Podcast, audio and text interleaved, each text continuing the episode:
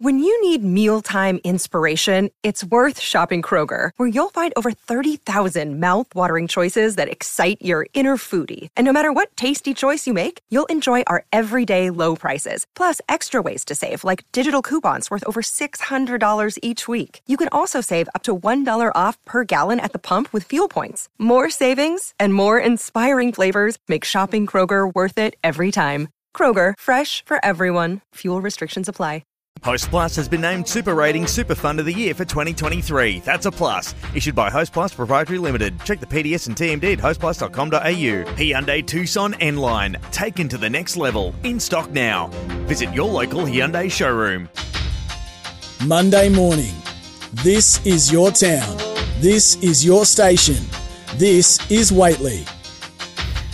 Good morning. Welcome to the show on this Labor Day public holiday. Julian De Stoop sitting in for Gerard Whateley. I hope you're having a fantastic long weekend so far. It's certainly been a very interesting and at sometimes controversial weekend in sport. We'll take your snap judgments this morning. For Snap Fitness, it's on a mission to help you feel fantastic. And of course, we've got a big prize today. Best caller today, $200.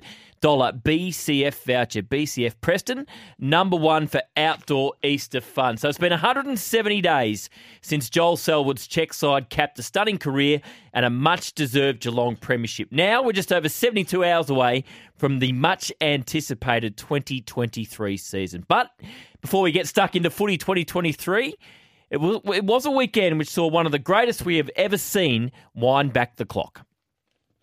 All the noise for Coley on 99, line swim here, round the wicket, turning into the onside, and there it is. Not his most extravagant 100, nor his most elaborate, but you can never doubt this man's dedication. Careful accumulation, reaching three figures for the 28th time in Test cricket, the 8th time in Test cricket against Australia. He takes off his necklace and gives it a kiss. That might be his wedding ring. 1,206 days. Coley, the chance to wave that bat around again. The crowd adore this man. So it looks like it's going to be a draw over there in India. Pretty tough wicket to take wickets on Coley, the star of the show, with 186, Gill 128. And Patel, once again, some handy lower order runs for the Indians with 75. The Indians notching up 571 in response to Australia's 480. Australia, with Matt Kuhneman open the batting, as happens. None for three concerns over Usman Khawaja with a knee injury. Yesterday also saw a young master step out of the shadows of his famous father. He's pouring in shots. Harrison goes down. Harrison goes down off a barrage. Tim Tszyu took it to another level. I don't think he's going to get up. Tony is not getting up. He gets to his feet, but for how long? He's on very unsteady legs. And it stopped. It stopped, and it's real. It is all real. The doubters have been destroyed. Tim Tszyu with a TKO in the ninth round. A stunning display. We'll speak to Ben Damon around about 10:40 this morning, boxing commentator, about the bout and what it all means. The reaction in the States has been interesting. Not many of the critics over there think it was a great performance, so it's going to be interesting to see what Tim Tszyu can do for the rest of the year. While at Flemington on Saturday, two of our premier jockeys, Jamie Carr and Craig Williams, crashed to the turf in frightening scenes.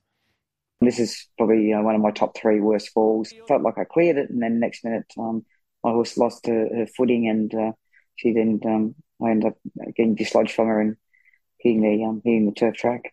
I just asked the medics around me, was anyone else involved in the fall? And they said Jamie Card's gone down. When race falls happen, they happen that quick. You actually don't get time to be terrified or scared. We don't like a fellow partner going down, and we're always thinking of the fallen jockeys. So that was Craig Williams there. Of course, broken collarbone. He'll go back in tomorrow for surgery, a severe concussion for Jamie Carr. So Matt Hill will join us in studio from 10 to talk racing and everything that happened on the weekend. And also some footy. He's going to be on SEN's AFL Nation one of our Thursday night commentators this year. So it all gets underway, of course. Thursday night, Richmond versus Carlton. So as we said off the top, the wait for season 2023 to begin is almost over, and what a duo of matches to get us underway. Friday night, the reigning premiers Geelong against the Cinderella team of 2022 Collingwood, but 24 hours earlier, it's old rivals Carlton and Richmond. Edwards gave it to Bolton, who runs inside 50, has a bounce, puts the Jets on, and Hook kicks a goal. He's got three, and the Tigers sprint clear, biggest margin of the game. Patrick Cripps for his third. He's kicked it high. He's kicked it straight. The Blues are coming at a ferocious pace. Jack Martin tried to forge his way clear, got caught. Off to Fisher. Pings it through. Carlton can do no wrong. Final seconds tick down, and the Blues can fill the Melbourne air with a roar missing for so long. The Michael Voss era dawns with glorious possibility. It's first stop to break the Richmond stranglehold. Carlton win in round one.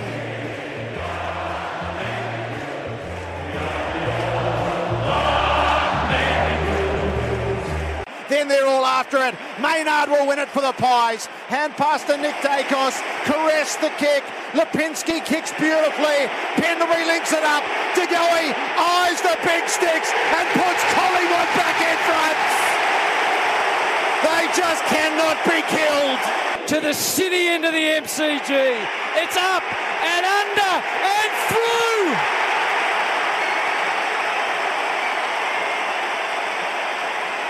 Three goals to Gary Rowan. Cam Guthrie gave it to Duncan. Instant pressure. Kept his head. Handball back to Guthrie. He spots Jeremy Cameron. It bounces for him beautifully. He kicks off that left boot. It's Gary Rowan. He dropped it. It bounces back. It has to be a goal. He handballed it off. And Holmes sends it home. They took the country road, but they are in front. Hawkins down to Blitzarves. Cats fans know it's safe. It bounces at half forward. Howes onto it. Gives it to Quaynor. Geelong played in Collingwood's genre. They played in the thriller. And they took the Magpies down. Geelong into the home preliminary final. Well, there's a couple of minutes to whet the appetite, of course. We go back 12 months and Carlton finally defeated Richmond in a season opener, and then that amazing qualifying final last year, goal for goal in the final term. The Cats finally got over the line with that late goal to Max Holmes, and the four teams will do it all again to kick off what's a great round one. It's difficult to pick a winner in any of the games. Also on the show today, we'll talk some basketball, the NBL Grand Final Series. It's going to a fifth game Wednesday night in Sydney. So former All Black Brooke Rusko will join us. Record crowd over there in New Zealand yesterday. We had a record crowd for Game 3 in Sydney. So you expect another big crowd up there at Kudos Bank Arena on Wednesday night with the title on the line. Now, the Breakers defeating the Kings by 10 points yesterday to set up that decider. So get on the open line now for EFS, delivering simple freight solutions. 1300 736 736 or send us a 40 Wings Temper, 0433 98 11 16. Temper, a mattress like no other. So we're after your bold predictions today, and just consider these two questions as well. Who's going to finish higher on the ladder between Richmond, Carlton and Collingwood? And let us know why, whoever you think that is, why they're going to finish higher. And out of the three new coaches of the Victorian teams, Essendon, North Melbourne and St Kilda, so Brad Scott, Alistair Clarkson, Ross Lyon, who will have the most wins in 2023? Keen to get your thoughts on those. Now, talking about bold predictions, myself, Benny Lyon and A-Rod have come up with one for each team. So I'll give you a little snapshot just of the four teams we've been speaking about so far, with Carlton, Richmond, Geelong and Collingwood. So Carlton. Thank you. So last year, no player kicked 10 goals in a game. The last time it happened was Josh Bruce back in 2021 when he kicked 10 against North in the Good Friday game. But we think Charlie Curnow will take a game apart this year. He'll kick 10. He'll kick 10 in a game of footy. So that's our bold prediction for Carlton. Richmond, so a bit like what Josh Jenkins was saying on breakfast this morning.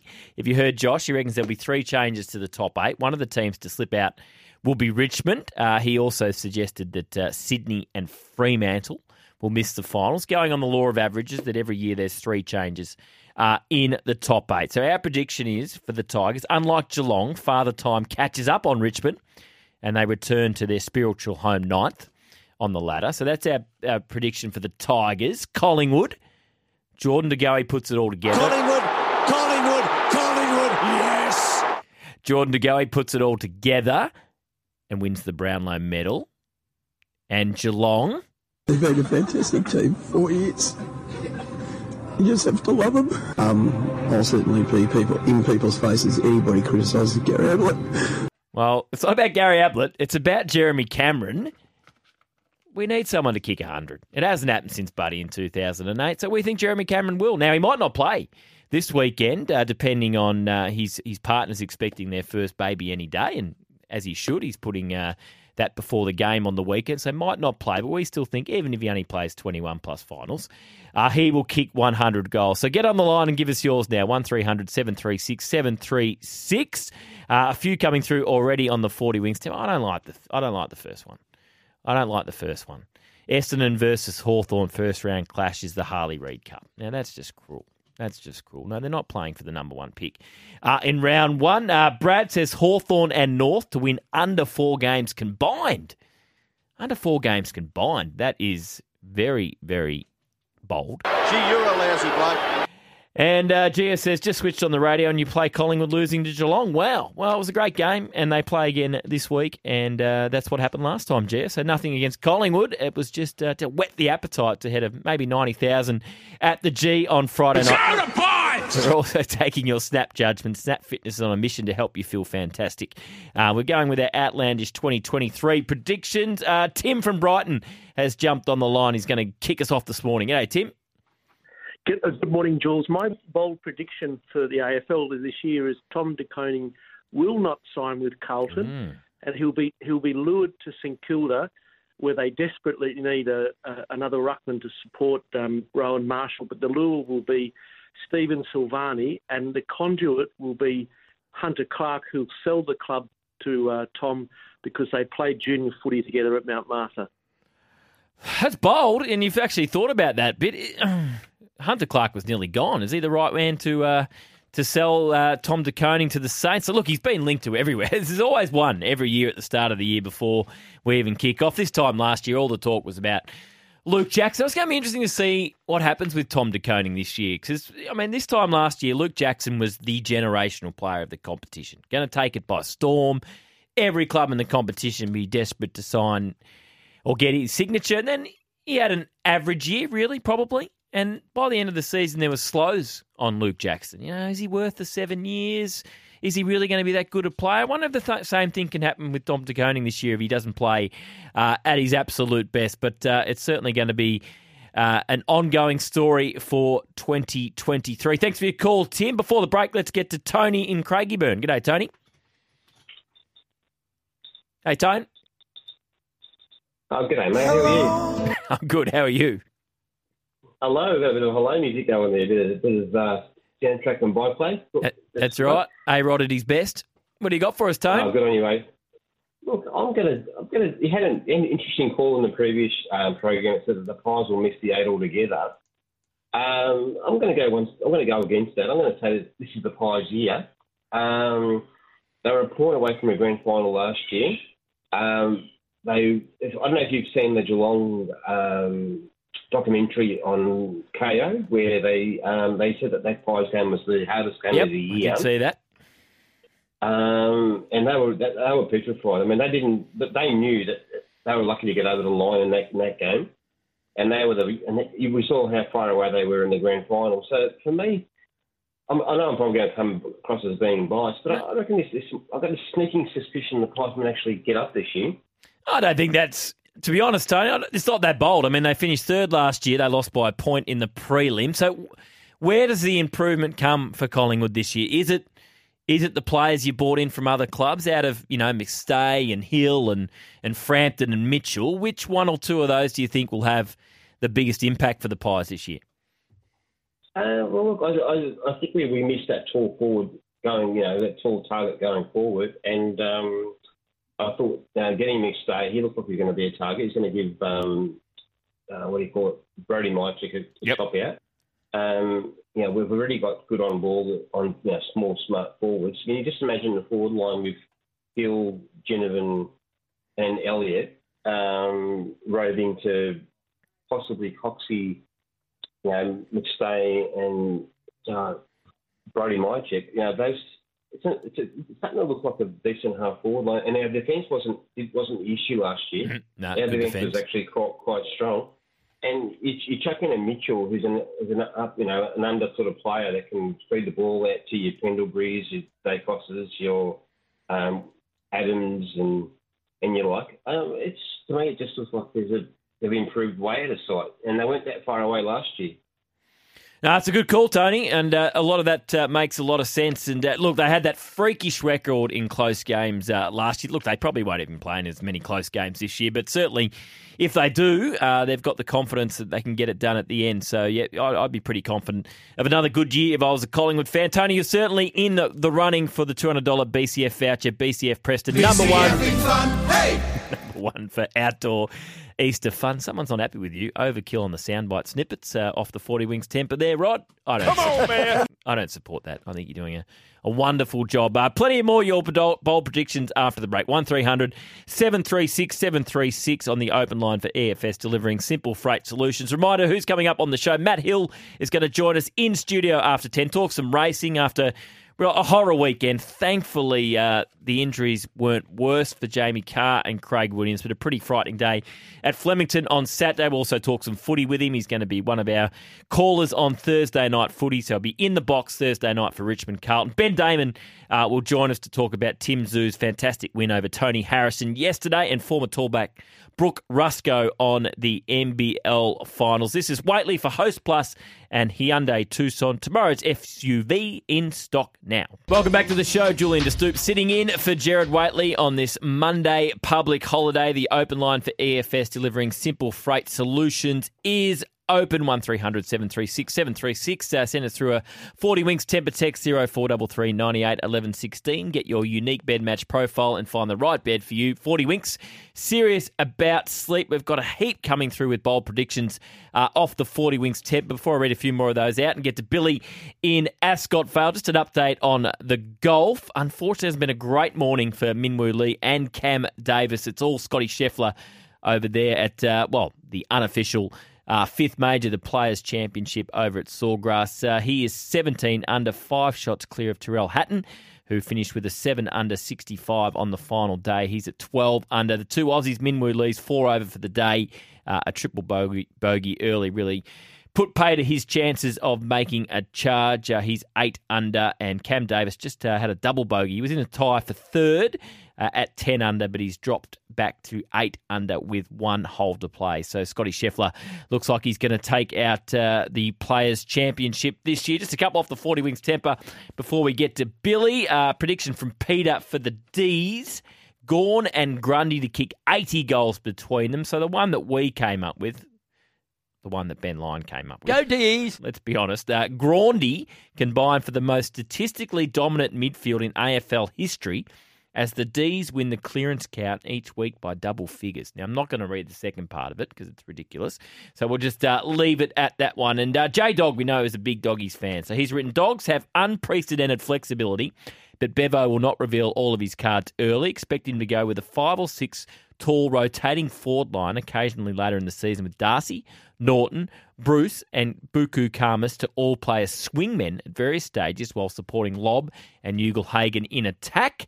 Norton may even be considered to play the Jeremy Cameron big-bodied mid-forward role at some stage. I was speaking to a mate that barracks with the Bulldogs, said exactly the same thing yesterday. Like to see Norton chucked in at the centre bounce every now and then. So our prediction for the Western Bulldogs is Lobb, Ugle Hagen and Norton combined for 120 goals. What a start by the Dogs this season. Billy from Ascot Vale's jumped on the line. Hey, Billy. Yeah, morning, Julian. How are you? I'm good, mate. How are you? Good. Yeah, not too bad. Yeah, Julian, just quickly your opinion on Tuke Miller. If he was to leave Gold Coast, do you think a lot of teams will be after him in Melbourne, or maybe just one or two? Because I just think he's very underrated here in Victoria, and I'm just very surprised because I know all the accolades go to Cripps and Dangerfield and De Goey and all that, but the guy was only one or two votes off winning the Brownlow, and I just don't think he gets enough recognition. And I was in the Gold Coast just a few weeks back, and I was walking through Surfers Paradise, and it was packed, and he walked past, and not one person blinked or turned around or anything. If that was Dangerfield or Cripps walking through, you know, there'd be people wanting photos, staring and everything, but I just think the guy just doesn't get enough recognition. Oh, I think the last 2 years he has got enough recognition. Obviously, it's still a battle on the Gold Coast for recognition, and it's the same thing with GWS. But from the wider footy public, I don't think the praise could be any higher for Tuke Miller for the last couple of years. Look, if he was on the open market, I think most clubs would be chasing him. The good news for the Gold Coast is at the end of 2021, he signed a 5-year extension, so he's basically a son for life. He's contracted until the end of 2027. So speaking of the Gold Coast, our prediction for the Gold Coast was pretty simple. Finals, baby. It's time. The return of Ben King, who bags 50 goals, secures the Suns their maiden finals appearance. Thanks for your call, Billy. Let's get to Joe in Roeville before the news. G'day, Joey. How are you? I'm good, mate. How are you? Thanks. I've got a couple of early predictions. Like it. Hit Geelong me with them. Geelong will not make top four this year. Yeah. So, what, five to eight or miss the finals altogether? No, they'll make the finals. Yep. Probably 6, 7, 8, somewhere around there. Okay. Yep. Hawthorn's going to win a lot more games than what people think. And how many? It's a Buddy Franklin. Probably about the same as last year, maybe a couple more. Okay. Yeah.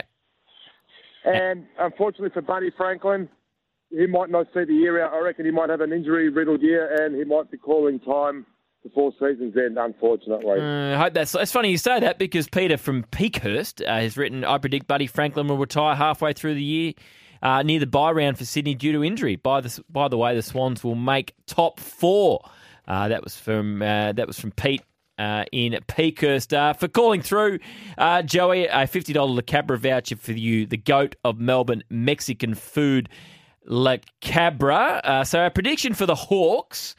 It's all beautiful if you're a Hawk right now. A-Rod was instrumental behind this one. He thinks the Hawks will surprise the critics and win 10 games in season 2023. Let's get the latest. Hawthorn are going to win. Just a slight overkill on the Hawthorn ones. Hey, Rod, let's get the latest now from the newsroom with Anna Pavluk. Look at all of the threats to the MCG. And way up on high, the clock on the sideline says 11 degrees. I remember.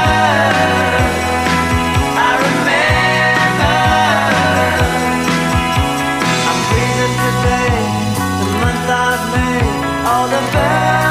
Very nice work, A-Rod. A bit of Paul Kelly to start your Monday morning. So get on the line. The best caller today will win a $200 BCF voucher. BCF Preston, #1 for Outdoor Easter Fun. We've also got a round of golf for you and three mates at Epic Arena with beverages. Immerse yourself in Epic Golf at Epic Arena. That's Melbourne Road, Newport. Fantastic suburb.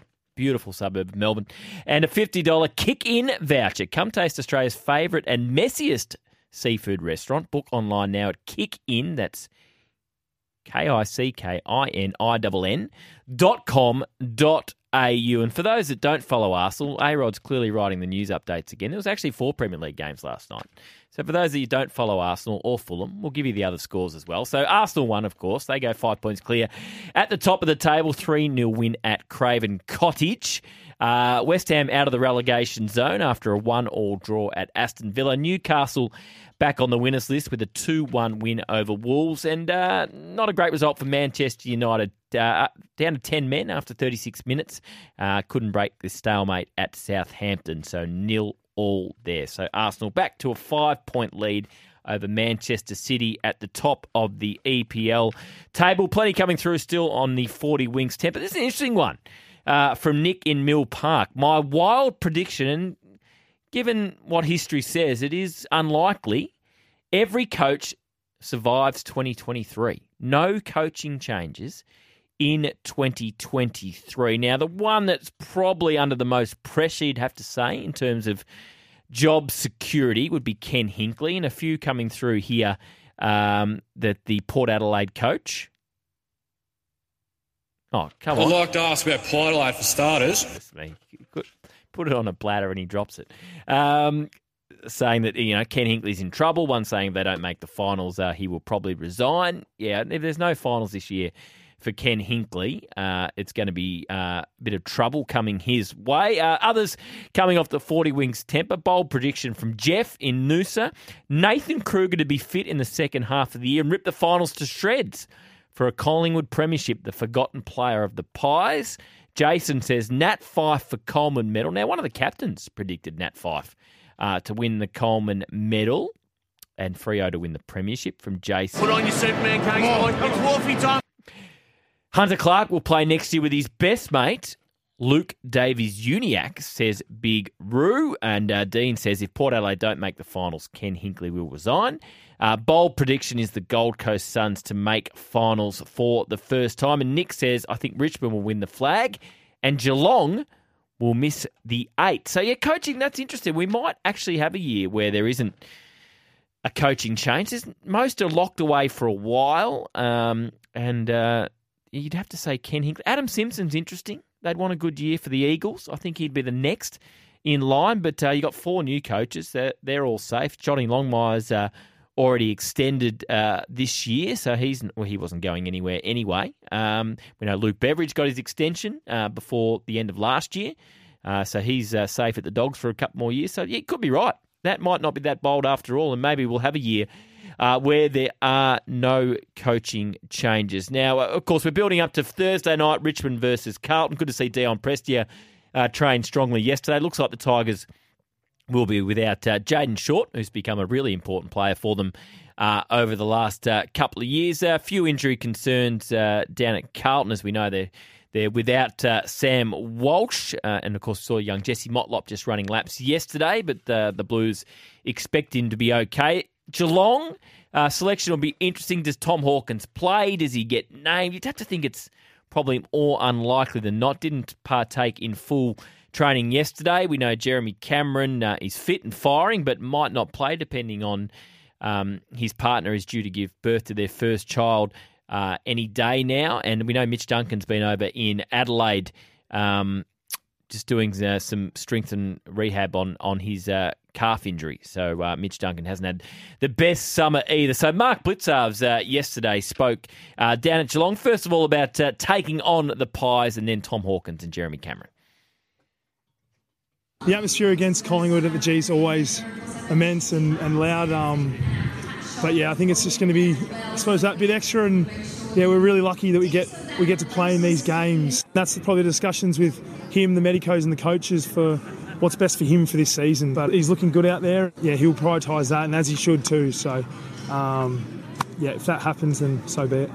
That was Mark Blitzarves yesterday. Speaking of Mark Blitzarves, our prediction for Fremantle is that Luke Jackson becomes an All-Australian, dominating in a Mark Blitzarves-style role. So that probably won't please Melbourne supporters if that happens, but it'd be great for Freo. Just a couple of other predictions here before we get to the break. We'll get to Peter from Doreen after the break. Saints top 4, says Boris. Now, that is bold. That is really... St Kilda fans like it. They love it. Thank you, Sandy. The Suns will start 1-9 and Jewel will get sacked. That's a bit negative. Prediction, Geordie to go to win the Brownlow will average over 30 and kick more than 40. Primed and ready. Ollie from Italy. Oh, that's nice. Tuning in from Italy on SEN Rome. No, we had a station over there, but the app's firing in Italy at the moment. Okay, let's get another breakaway. Pete from Doreen will get to you on the other side. This is Waitley for Host Plus and Hyundai Tucson, tomorrow's SUV. It's in stock now. And this one gets me to 32, so I'm in the twilight, unfortunately. Hopefully I can get a flag and sail off into the twilight. It'd be nice, so it'd be good. There's no point putting on extra pressure on the kid. He's trying to play great footy for us, and I'm more focused on that than I am when he signs on the dotted line. Now, Sam Doherty, firstly discussing his contract extension, then talking Tom de Koning's future. One of the, well, you'd have to say so far, the most talked about out-of-contract player in 2023, Cozzy Pickett, probably another one that's got a bit of talk over summer, but Tom de Koning gets his first chance to shine against the Tigers at the MCG on Thursday night. On our McCafe menu today, race caller and AFL Nation's Thursday night commentator Matty Hill's going to join us in studio after 10. Boxing commentator Ben Damon to talk Tim Tszyu, former tallback Brooke Rusko on the NBL Finals. We're going to Game 5 after the Breakers defeated the Kings by 10 points yesterday. We're going to talk some V8s too later in the show. First round, controversial first round in Newcastle, particularly for the defending champion Shane van Gisbergen. A whole new era of V8 Supercars. So James Moffat, who's a big part of the SEN team, will join us in the final hour. But let's get to Pete in Doreen. I'm sure he's having a great public holiday. G'day, Pete. Hey, mate. How are you? Good. What's on for the public holiday Monday? Well, I was just going to go for a drive and see if the Bombers were training today. I don't know where they are. I just have a look at them. I haven't had a look at them yet. They probably are training today, I would have thought. Yeah, they normally start about 10:30, but being a Bomber supporter like yourself, we got a fairly good early draw the first four rounds, and I'd be very disappointed as a Bomber supporter if we don't turn 3-1 after four rounds. If we get four, it'd be a bonus, but I think it all depends against Hawthorn on what they show. If they lose, go 2-2, I think we're going to be in for a tough year, but if we can get off to a good start, and then you got Collingwood, you look at them, they got a pretty hard first four.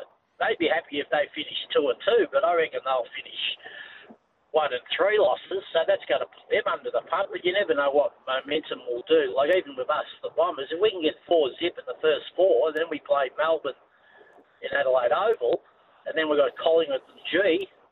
Yes, in Collingwood game, we could be 4-1 and they could be 4-1 and 1-4. So it'd be quite interesting to see what's going to happen. And then we still haven't played North. We're going to play North twice.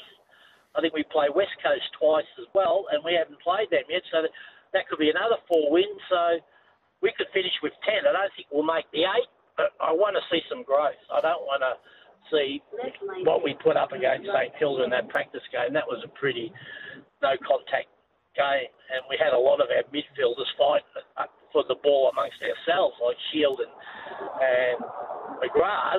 A lot of times they were going for the same ball, getting in each other's way. There's got to be more communication with the midfielders, I feel. Yeah, that wasn't a great outing for the Bombers. I don't know how much we read into these practice matches. Look, it's hard to know what's a good draw. I mean, on 2022's form, it looks like a decent draw, but you know, last year you would have said if you had Collingwood in the first month, that was a decent draw, and we know what they went on to do. So the Bombers' first four, Hawthorn at the MCG, Gold Coast at Marvel, St Kilda at the MCG, and the Giants at Marvel. So, yeah, on paper that looks okay, and the Essendon slow starts have been a killer for Essendon for a long time now, so they'll certainly be looking to hit the ground running, but always tough against the Hawks, arch rivals, Sunday at the MCG. So who knows what's in store for Essendon? It's really hard to get a read. I think most Essendon supporters just want to see a team that's hard to beat and an obvious style, and hopefully the wins will come off the back of that. Thanks for your call, Pete. And then, of course, as you say, the Gather Round, which is amazing ticket sales for Gather Round, and well, Essendon's never lost to Melbourne at Adelaide Oval, so they'd be very confident they could win that game. Ben's totally missed that. That's okay. Injury update from the Saints. Unfortunately, not good news. Tim Membry has been ruled out of round one. He's been ruled out this morning. So he had that knee surgery a couple of weeks ago. There's a doubt on Seb Ross as well. With a calf injury, we know there's, Max King is out, and Hayes is out as well, Jack Hayes, after an injury over the summer. Unfortunately, another injury blow for the Saints. Nick Caulfield, who's returning from a knee reconstruction suffered in the preseason last year, injured his calf at training late last week. The strain will likely see the 23-year-old out for 4 to 6 weeks. So it's another cruel blow for the Saints, and particularly for Nick Caulfield coming off that knee reconstruction last year. So not a great start in terms of personnel for the Saints, and it's not good reading their injury list so far. So the Dockers first up for the Saints at Marvel Stadium. Ross Lyon coming up against his former team. Get on the line throughout the morning. Our best caller today, a $200 BCF voucher. BCF Preston, number one for outdoor Easter fun. We've also got a round of golf for you and three mates at Epic Arena with beverages. Immerse yourself in Epic Golf Arena at Epic Golf at Epic Arena. That's in Newport, and a $50 kick-in voucher. Come taste Australia's favourite and messiest seafood restaurant. Book online now at kickin.com.au. Let's get a breakaway. Plenty coming through on the 40 Winks Temper text with their bold predictions. We'll read some of those after the break. Just a reminder, on our McCafe menu after 10, race caller and AFL Nation commentator Matty Hill will drop in the studio to chat some racing and chat some footy. This is Waitley for Host Plus and Hyundai Tucson. Tomorrow's SUV, it's in stock now. Welcome back to the show. After 10 o'clock, Matt Hill will join us in studio. All over at the Players' Championship. Comfortable five-shot win for Scotty Scheffler, 3 under in the final round. Tyrrell Hatton, the Englishman, charged up the leaderboard with a 7 under final round. He finished second on 12 under. The two Aussies, Minwoo Lee and Cam Davis, tie for sixth, both 8 under. Minwoo Lee +4 in the final round. Cam Davis +2. So all over at the Players' Championship. Sam Kerr did it again last night. A beautiful goal led Chelsea to a 1-0 win and a top-of-the-table clash against Manchester United. And good news for the Vicks has just come through. Scott Boland has been added to the Victorian squad for their match against Western Australia in Perth. So the Vicks trying to make it through to the Shield final against WA, who have been confirmed as the host of the final. They're in a battle with Queensland at the moment. Queensland currently sitting in second place with a .36 lead over Victoria in third. Queensland faced Tasmania in Hobart in their final round match. But good news for the Vicks getting Scotty Boland back. And just on the Saints, if you have a look at their injury list right now, so no Membry for round one. Windhager test, but should be okay with that hand injury. Ross is out for a couple with a calf. Now Caulfield out 4 to 6 with a calf. Billings 6 to 9 with a broken leg. Max King 6 to 9 with his shoulder. Hayes 10 to 12 with his foot. And then you got indefinite McKenzie, Zach Jones indefinite with an Achilles, young Allison an indefinite with a foot injury, Ollie Houghton, one of their high draftees, indefinite with a back injury as well. So not great reading for the Saints. Just a couple more predictions before we get to the news. Bold prediction, Cats go undefeated all year. And not only go back-to-back, they win 3 in a row. Early last year, I called up and predicted the Cats would win the flag. The next 5 callers laughed at me, says George from G-Town. And Max Gawn wins to Norm Smith. And during his speech as Premiership Captain, makes a point of highlighting Brodie Grundy's huge contribution on and off the field this year. Welcome back to the show. Julian De Stoop sitting in for Gerard Whateley on this public holiday Monday. Just a reminder, Dwayne Russell coming up at 12 and then we'll return for day 5 of the 5th test. Looking like a draw at this stage, but it all begins on SEN Test Cricket at 2:30 this afternoon. Another test match going on. Well, it should be, but unfortunately, due to rain, it is delayed. So New Zealand 1 for 28 as they try and win that test match against Sri Lanka. So rain has delayed play there. Joining us in studio now, man, he's always got a big week with his racing commitments, but now it's footy as well. Matt Hill. Hello, Matty. Jules, good to talk to you. Good to be with you. Gee, it's crept up on us, hasn't it? Doesn't the footy season, quick? Just driving in, listening to the Mike Brady tunes. You're pumping us up beautifully. Can't wait. Thursday night footy. How do you go calling footy? Do you find it as difficult as racing? How different is it to calling a game of footy than it is calling a big race? Well, it's completely different, really. In a horse race, they wear different colours, don't they? Mm. They don't on a footy field. But some of the disciplines are completely the same, and then there's some that are just completely different. I find the challenge for me is you don't want to call a footy game like a horse race. Mm.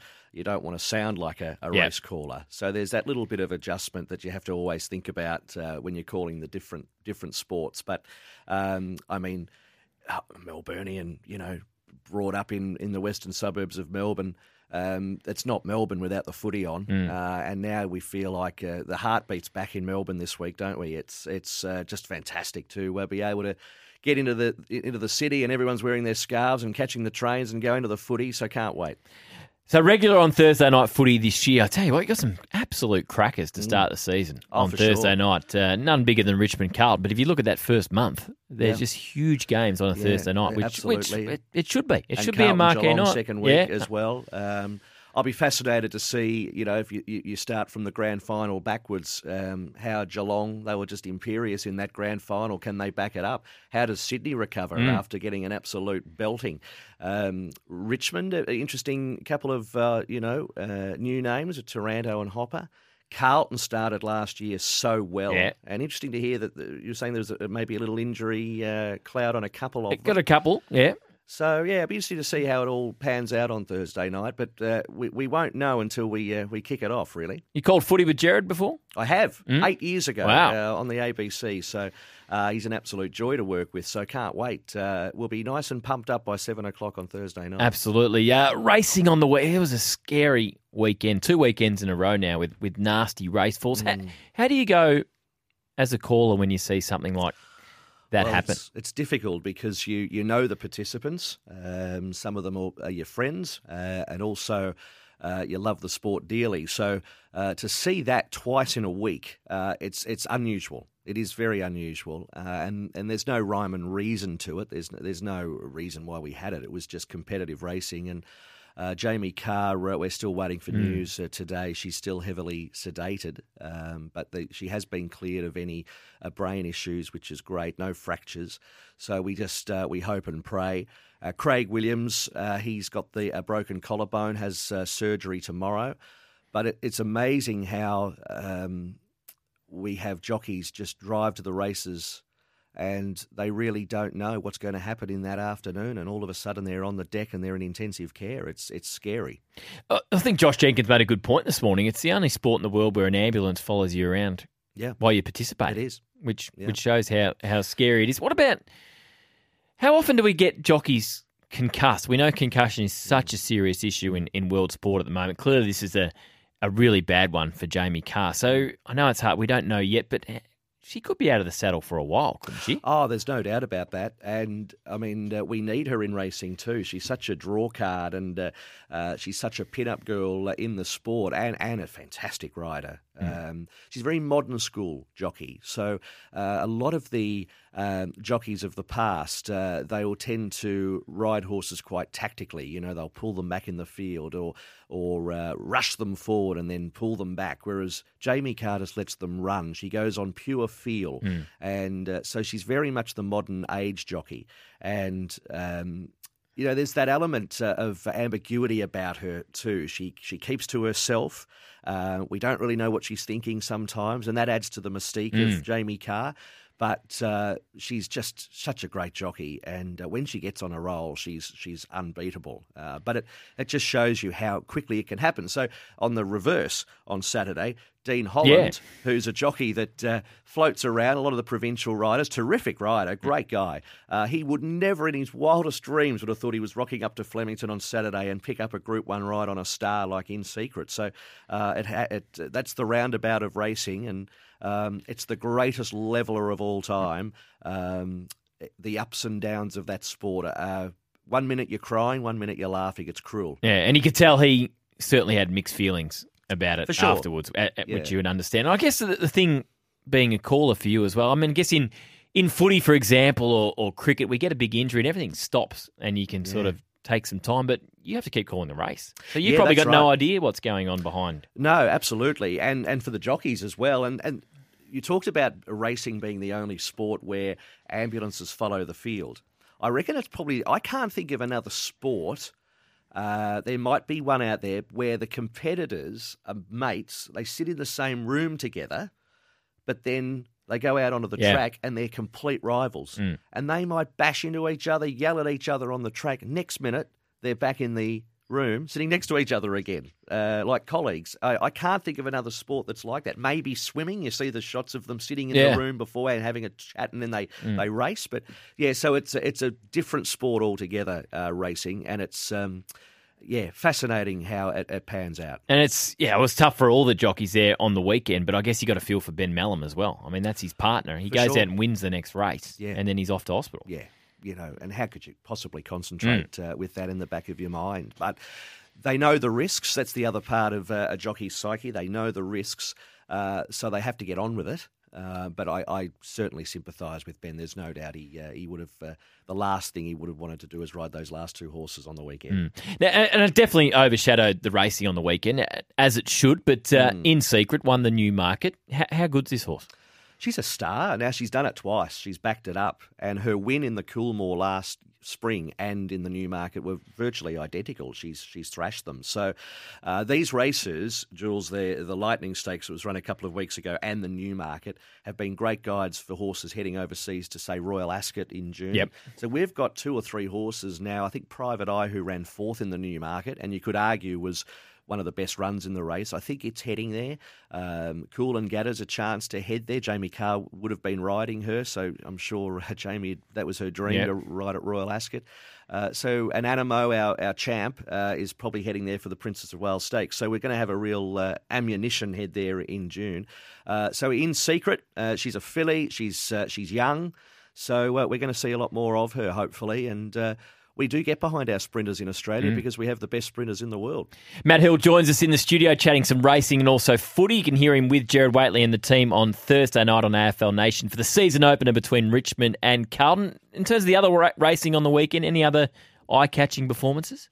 Yes, so we had a horse called What You Need win earlier in the day, so that's trained by Mick Price and Michael Kent Jr. But now we turn our attention to the All-Star Mile at Moonee Valley on Saturday. So $5 million race, a unique race. The field, virtually the entire field, bar for a couple of wild cards, or five wild cards exactly, voted by the public. So this race on Saturday was derived from a race in Japan that they run at Christmas time where the public vote for the field and they could put their favourite horses in. And it was a new idea. It's the fifth running at Moonee Valley this weekend. As I say, $5 million and absolutely massive prize money. And we've got some very good milers too. And the build-up has been going for a couple of months. So I'm expecting a big crowd. Weather's going to be good. I think about 28 degrees on Saturday. So it's going to be big. Fifth year of it. It's a great concept, and I can see while it's sort of why there's a lot of enthusiasm around it. Has it captured everyone's imagination yet, this race? Well, it's hard to say if it's captured people's imaginations because certainly enough people are voting for their favourite horses. The one thing about the All-Star Mile, which is in its favour, is that you always get a good field. So the winners of it so far have been very good. The races themselves have rated very well. So Mystic Journey won the first one. Zaki won it last year, who was one of our best horses at the time. So the race itself never disappoints. So that's a good start. Has it captured the imagination like the Everest has? It's hard to say because they're two separate races and the Everest was designed for a different audience. But overall, I think the All-Star Mile has a bit of everything. It's got that public interest with the voting. It's a good, really good race. And it changes tracks every year as well, which I find really interesting. So all in all, it's growing. It's growing, and I'm a bit of a believer. It's a bit like hearing a song for the first time. It grows on you, and they're the hits usually. The one that you like at first, you tend to forget about after a while. So I think it's definitely growing on the public and will continue to do so. Who do you like this year? I mean, it's another very good field. On paper. It is. And as you say, Moonee Valley, that's a different aspect to it. It is. And sometimes people get confused with Moonee Valley. They think that it's always a leaderish track. But I think that they're going to go really hard in it. There's a lot of speed in it. So there's going to be a couple of horses that are at a price, like Pounding, for instance, trained by Peter Moody, who could be a real blowout at a big price. And, of course, you've got horses like Alligator Blood. They should make a movie about that horse. He's had a remarkable life. He's had a remarkable life. He's won 5 Group 1s, should have won 7. He's nearly died once. He's had controversial ownership disputes. He wasn't allowed to race in Melbourne at one point. He can certainly be right there when the whips are cracking and nice and tough at the end. So it's all in all set up to be a classic race. So obviously no Jamie Carr. Daniel Moore has been booked for I'm Thunderstruck. Just in general, how much of a difference does a jockey change make? Well, it depends because sometimes the jockeys with these good horses are with them all the time. So someone like Jamie Carr knows I'm Thunderstruck relatively well. But then look what happened on Saturday with Dean Holland. He wasn't expecting to ride In Secret. I think sometimes a little bit like when you're nervous for something. If you have the sleep the night before, you overthink it, whereas if you just jump on a horse and the least you know, the better. It's a hard question to answer, but sometimes it does help when the jockey knows the horse well. Shane Dye, that famous ride with Viander Cross in the Caulfield Cup, he will tell you that he didn't know the horse that well, and the horse fired up on him, and that's the reason why he ended up taking that horse that wide in the Caulfield Cup in the Caulfield Cup. So sometimes, that's the tricky one. Daniel Moore has never ridden I'm Thunderstruck, so. We'll see how it pans out. But he's another horse that could hit the line really hard in an all-star mile. Moonee Valley doesn't suit him. He probably should have won the Cox Plate last year. So, it's up for grabs. It's anybody's race. What do you make of this battle right now between Melbourne and Sydney racing? We've seen, Melbourne's dominated the spring and Sydney's hit back pretty hard, highlighted by the Everest. How do you feel Melbourne Victoria's racing shapes up in the autumn when, that really has been Sydney's time to shine, and we've got the Golden Slipper not too far away? Yeah, for sure. So it's unfortunate, I think. But Melbourne, we just continue on what we're doing, and we've got the time-honoured races. The Newmarket that was run on Saturday was the 150th running. And races like the Australian Cup, they're tried and true. The Melbourne Cup, you just can't beat the Melbourne Cup. And you can see, if you're running a business, you're going to try and do the best you possibly can for your own business. So I can see what Sydney's trying to do. But it is a shame because there was something special about the Melbourne jockeys going up to Sydney to try and win their races, and then vice versa, and their horses, of course, and vice versa in the Melbourne spring when we'd see the Sydney horses. So we don't get that anymore. We're almost like two countries at the moment. And unfortunately, we don't have a 3-hour program to talk about the politics of there's a lot in it. But the racing's still fantastic. The prize money as a result is massive. So the owners, jockeys, trainers are getting the benefit of that, and they've got more options. Unfortunately, for the punter, it's just diluting the product a little bit. This might sound like a silly question, but have you got a favourite racetrack to call at? I know Flemington's the big one with all the big races, but have you got a track you really enjoy? Yeah, I think Flemington. I think there's just something grandiose about Flemington, and I'm a bit of a commentary nerd, I suppose. So the great thing about Flemington is that beautiful public address system. It bellows out. Yep. You could hear it in Footscray. It's so loud. It is. And, such a big race course, and it's not the easiest race course to call at, but it's a little bit like a golfer. You want to play Augusta, don't you? Or a tennis player, you want to play Wimbledon. So you want to take on the beast of Flemington Racecourse when you're a caller, but. It's not a silly question at all. I definitely say Flemington for me. Now, you're creating history here on the 40 Winks Temp because all the feedback for you is positive, which never happens. So I heard Matt commentate a few games last season, and he was awesome, obviously a natural on the mic. Matty was a superstar last year. Looking forward to hearing him on the big stage on Thursday night, says Brad. Now, we're got to get you. Everyone's doing their predictions right now for footy. So I need your tip for the flag and your Brownlow for this year. Okay, I'm going to say I think the Bulldogs will go close. I think Sydney will probably go close as well. I'm going a very generic. That's okay. It's pretty tough at the moment. And, a Brownlow. Could we have a back-to-backer? Why not? I think we can. Been a long time. Yeah. Go Cripps. Cripps again. There you go. Then who's going to win Thursday night? Richmond. But I think it's going to be a really good match. I think the whole round is difficult. There's not one game you go, they'll win. It's that's very true, tough. Actually. Even games like Giants Adelaide. Yeah. That didn't look that sexy a month ago. That's a good game now with what Adelaide's done in the pre-season. So looking forward to hearing you on the mic every Thursday night. So we got more Mike Brady? Give us a bit more Mike Brady. What do you got for us here, Rod, as we send Matty Hill on his way? I'm going to pump myself What do you got for us? Look out, he's scrambling now. You've caught him on the hop. You've caught him on the board. Caught him on the hop. There you go. More positive feedback.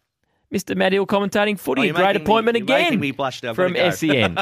There you go. Come on, Rod. Oh, no, he's in all sorts. That's all right. It's in all sorts. Matty, thanks for coming in. Look forward to Thursday night. Good on you. Good to see you. This is Waitley for Host Plus and Hyundai Tucson. Tomorrow's SUV in stock. Now. That is another wicket, so they have lost the final one, but Maharaj has gone down, I think, in celebration here. Is it Maharaj? He hit the deck very quickly in celebration. It is. My goodness, this is unusual. Yeah, it certainly looks like Achilles.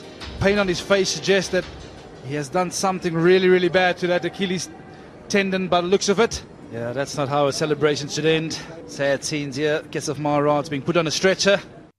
Very unusual injury, and it's a terrible one for the South African spinner Maharaj. Torn Achilles tendon celebrating a wicket against the West Indies on the weekend. Still no play over in Christchurch. New Zealand 1 for 28, day 5 delayed due to rain. Just a question too, what do you want to see the Aussies do today on day 5? The series is over. Yes, we can tie the series, but the Border Gavaskar Trophy is India's, even if it is a 2-all draw. We know we've already booked our spot in the World Test Championship final, so do we go for it? Do we just be really aggressive and try and set an awkward target for the Indians, or do you think this is just going to play out as a pretty meek draw? What you'd like to see, give us a call, 1300 736 736. We're still taking your bold predictions. We've got a round of golf for you and three mates at Epic Arena with beverages. Immerse yourself in Epic Golf at Epic Arena and a $50 kick-in voucher to give away. Come taste Australia's favourite and messiest seafood restaurant. Book online now at Kickin, KICKININN.com.au. And the best call today will win a $200 BCF voucher. BCF Preston, number one for outdoor Easter fun. BCF in fun, hey! Still to come on our McCafe menu, Ben Damon's going to join us very shortly to look back at Tim Zoo's big win yesterday, a TKO in the 9th round. We're going to talk some V8s with James Moffat and some NBL with former Tall Black Brooke Rusko as we go to Game 5 in the NBL Championship Series in Sydney on Wednesday night after the Breakers hit back yesterday with a 10-point win over the Sydney Kings. Plenty still coming through on our 40 Wings Temper Tech 0433 98 11 16. Temper a mattress like no other with our bold predictions. Joe says expect the Demons and Lions to be 1 and 2 by round 10. Blues and Suns to make the 8, Cats and Tigers to make prelims.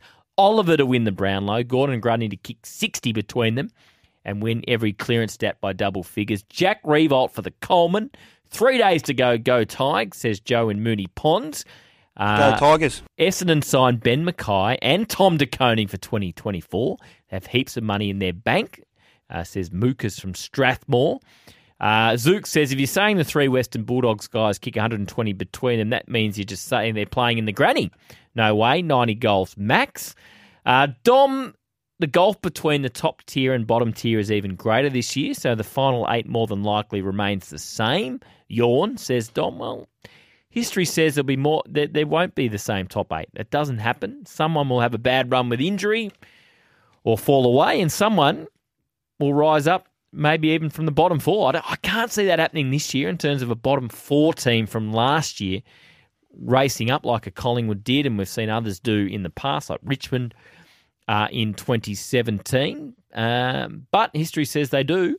I predict Collingwood, Carlton, Richmond and Melbourne will play in the preliminary finals. What a weekend in Melbourne. This is a different prediction. Gill's replacement will be a woman. There you go. Gill can't find the right candidate. He said Steve Hocking went to Geelong when he knew and Brad Scott went to the Bombers. I'm not sure that is the case, but who knows? The AFL is still saying there's 5, or they told clubs there's still 5 to 6 in the running. Last week it was reported by Pete Ryan it was down to 3, Andrew Dillon, Travis Alder, Brendan Gale. But the AFL, as Sam Edmund told us late last week when they meet the CEOs, that there was still 5 to 6 in the running. So there's no doubt there could be 1 or 2 women in that list. Just one here on the cricket, or a couple on the cricket. I don't think we can achieve anything by getting bowled out, says Stephen. Jules, we won't win today at all. All we can do is lose. I want to see a good, strong batting performance from Head, Marner, Smith and Carey in particular desperately needs run. Yeah, has had a good series with the gloves, but not a great series with the bat for Alex Carey so far. Okay, plenty more coming up after the break. Ben Damon, not too far away, but let's get the latest from Anna in the newsroom.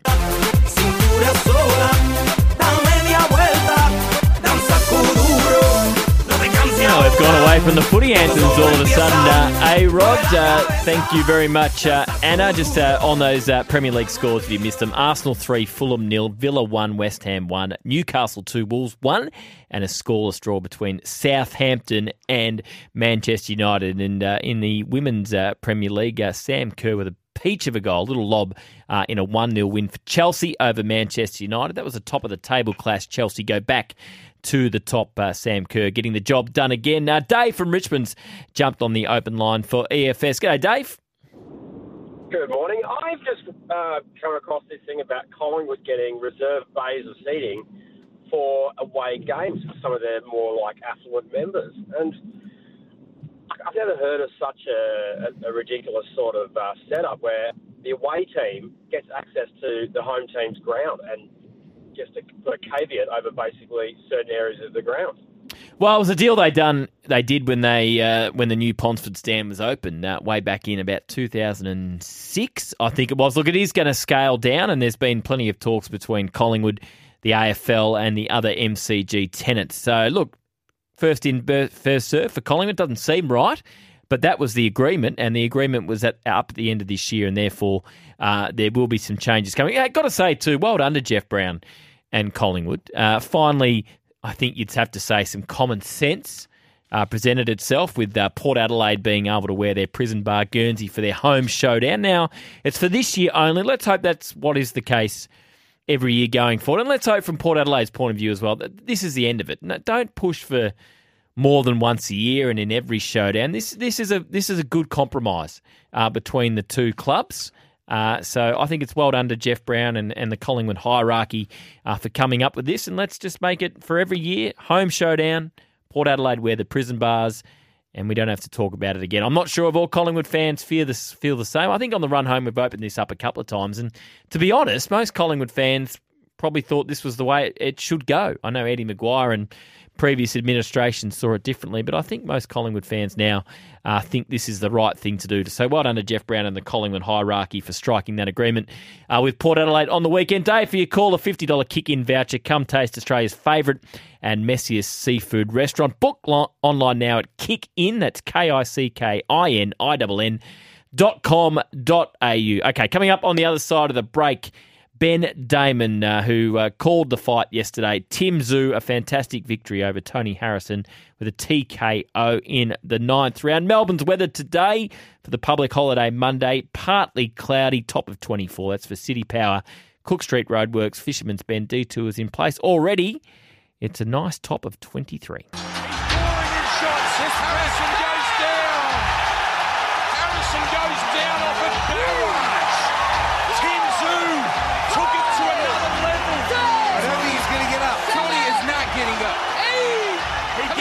Feet, but for how long? He's on very unsteady legs. And it's stopped. It's stopped, and it's real. It is all real. The doubters have been destroyed. Great call by Ben Damon and the main event team yesterday. Plenty of love for Tim Tszyu coming off our 40 winks temper. Before we get to Ben, Tszyu was super impressive yesterday, as composed as it gets. It looks as he could have fought a 20-round fight. Probably Tim Tzewu's best ever performance yesterday. He looked so composed throughout every round and clearly had a plan in which he executed perfectly. As Ben Damon joins us this morning. Morning, Ben. Yeah, morning, Jules. He was brilliant, wasn't he? Certainly his best performance ever, and by quite some way as well. So he just keeps getting better every time the challenge gets more difficult. Tim Tszyu rises to the occasion, and yesterday was something really special. Were you expecting him to be that dominant yesterday, or did you think it would be a bit of a closer fight? I did predict a late round stoppage, so I guess that's what happened. But Tony Harrison is a world-class boxer, and his jab was on point. It was probably the punch of the fight, the jab of Harrison, but the power punching of Tim Tszyu was just something else. And I think he showed that if you can't provide more than a jab, if you can't hit him with big shots, then you're just no chance of keeping him away from you. He's so fit, so motivated, so strong, and so powerful that ultimately he's going to get to you at some point, and that's what he did with Tony Harrison. So I think in Australia we weren't altogether surprised with what happened, but certainly in the US, where they had big question marks around the quality of Zhu, they were shocked because Tony Harrison, for them, was meant to beat Tim Zhu, and as it turned out, he got himself battered. Looking at some of the reaction, though, Ben, from the US, yes, some were surprised, but it seems like some weren't that impressed as well. I'm surprised to see some of that reaction, but I think Jamel Charlo is probably the one trying to play it down, and fair enough, because he doesn't want to be thinking he's about to go in with a killer. He'd rather think that Tony Harrison was washed up and maybe that he'd broken him apart when he stopped him a few years ago, and that it was a shadow of the former Harrison. But no one was thinking that before the fight, so it's convenient for people to lean on that after the fact. But certainly Harrison was a very strong opponent. He's world class. He's only 32 years of age, and it's not as though he'd been beaten up in his last couple of fights. He was coming in some form. So, Charlo might want to play it down, but he's going to have to face Tim Zhu, and that's going to be an almighty fight. It's been a Ben Damon, main event commentator, about Tim Zhu after his great win over Tony Harrison yesterday. Before we look ahead to what's next for Tim Zhu, there's been a bit of feedback this morning, both on breakfast and on our program this morning, suggesting, did that fight go on one punch too long? Should that have been stopped a fraction of a second earlier? Yeah, potentially the referee could have jumped in and just stopped those last couple of punches from getting through. Tony Harrison found himself in a really awkward position. He turned his head while he was sort of leaning against the ropes and half bent over. And Tim Zhu did hit him with a couple of really menacing shots, one in the back of the head while he was in the position of just sort of being there to hit. So, yeah, potentially the referee could have jumped in and stopped those last couple of punches, and we really would have liked to see that because Harrison's been such a good character. He's such a good fella, and you don't want to see any harm done. But if he had jumped in there, maybe people, including Harrison and his camp, would have said that it was a little bit too soon. So you're sort of damned if you do and damned if you don't in the referee's position. But, in hindsight, we would have liked to see him jump in there a little bit earlier and stop any excess damage being done. Like a lot of Australians, I guess 40 years plus or 35 plus, you would have seen a lot of Kostya Zhu fight. When you watch Tim, and I guess his younger brother Nikita as well, how many similarities can you see between the brothers and their father? Well, between Tim and Kostya, there's a lot of similarities. They look the same. They've got a very similar style. And now, as Tim Zhu gets better and better and throws with more power and is just more menacing and brutal, there's a lot the same. Nikita, he's completely different. He's a southpaw. He punches completely differently. He uses his range, and he's all footwork and he's menacing. He's got that same Zhu attitude, so there's that similarity. But, there's certainly plenty to sort of weigh up between all of them. They've all got the same mentality. They all train incredibly and ridiculously hard and put themselves into fights in great conditions. So, if you're a Zhu, then you've got something special about you in a boxing sense, and we're just lucky we've got them in this country. I must admit, I didn't realise that his relationship with his father is not that close. We know sort of Kostya's got a new life now over in Russia. So I guess that is a bit of an interesting dynamic between father and son, given, from the outside, and if you didn't know the story, you would think, given he's following in his father's footsteps, that they would be quite close. But just reading a couple of pieces on the weekend, that's not really the case. Yeah, well, Kostya is based in Russia. He has a new partner and a couple of young kids, so he's very focused on that life. We brought him back out, in fact, when Tim was about to fight Jack Brubaker a few years ago. Kostya came out and was part of the promotion. I filmed quite a few pieces with Kostya, who I know quite well. Grew up training with Kostya and still chat with him quite regularly. He's a good guy, but obviously he's got a new life, and Tim's life's here.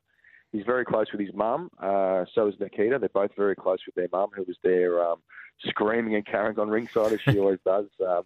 Yesterday afternoon. But, Kostya's on the other side of the world, so they do chat, but he's got other focuses. It's a bit of a weird dynamic. I guess any father who has moved away and their sons. There might be a few little prickly bits and pieces, but when we did get them together, there's still a lot of closeness there. Tim actually made a few comments to me this week in the build-up that he was feeling more and more like what he thinks his father did when he was at the prime of his career. Tim always remarks upon the fact that Kostya was essentially like an army sergeant as a father, would get them up early in the morning and make them train and have a lot of discipline in the household. And I think he resented that to a point. But now, given he himself is an absolute lunatic in terms of his training, he probably sort of gets where his dad was coming from. And whether he likes it or not, he sees a lot of similarities in the way that he's conducting himself. After the fight, and you were in the ring with him, he was pretty fired up, Tim Tszyu. Was that? Yeah, that's an understatement. Was that aimed at Charlo? Was that aimed at some of his detractors in Australia? Where did that sort of emotion come from?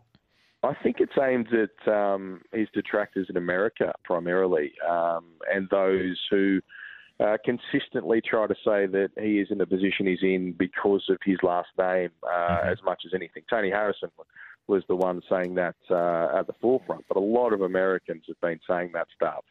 A lot of Americans were tipping Tony Harrison and trying to say that Tim Tszyu doesn't deserve the notoriety he's got. He's in the position because of who he is rather than what he's done. So, yeah, I think there was a fair bit of that that spewed out of him in that ring interview. I did ask him a pointed question about Jamel Charlo, and he sort of just said, well, you've just seen what I've done, so that's all I need to say, really.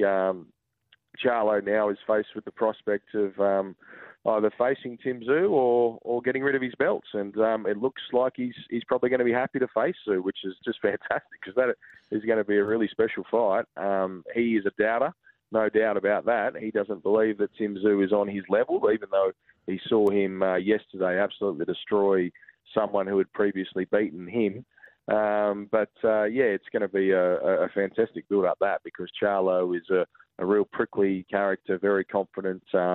He's not the entertaining, exuberant character that Tony Harrison is, but he's got a bit of a mean streak, a bit like Tim himself, in fact. So that's going to be something special. So that fight looks like it's going to be mid-year. Will Tim have another fight or two before that fight, do you think? No, I wouldn't think so. I reckon he will now put the cue in the rack for a while. He'll probably have 3 or 4 days off training before he goes back to the gym, knowing how Tim operates. The only hindrance to that fight is the broken hand of Charlo, so hopefully that is repairing well. He did make some comments about that on the Showtime broadcast yesterday afternoon, Australian time. So maybe the hand is still giving him some trouble, but I believe he's punching again. So hopefully it does come sooner rather than later. Some talk about July, but maybe it'll be a bit later than that. But talks will commence in earnest today or tomorrow, and the Tszyu camp will be very keen to make sure that it happens sooner rather than later. But if it is going to be delayed because of the hands, I'm sure Tim will want to have another fight, but the ambition is to get that on as soon as possible. Just quickly before I let you go, well done on your interview with Billy Dibb, which watched, I think it was the week before last. I mean, you got the great news last week that the scans came back positive. What was that experience like? Watching that was incredibly emotional. Yeah, it was rough. It was rough going. I've been texting with Billy since he got the diagnosis. I've obviously been getting all of the social media updates and just seeing the state that he was in, having lost all his hair and looking so frail.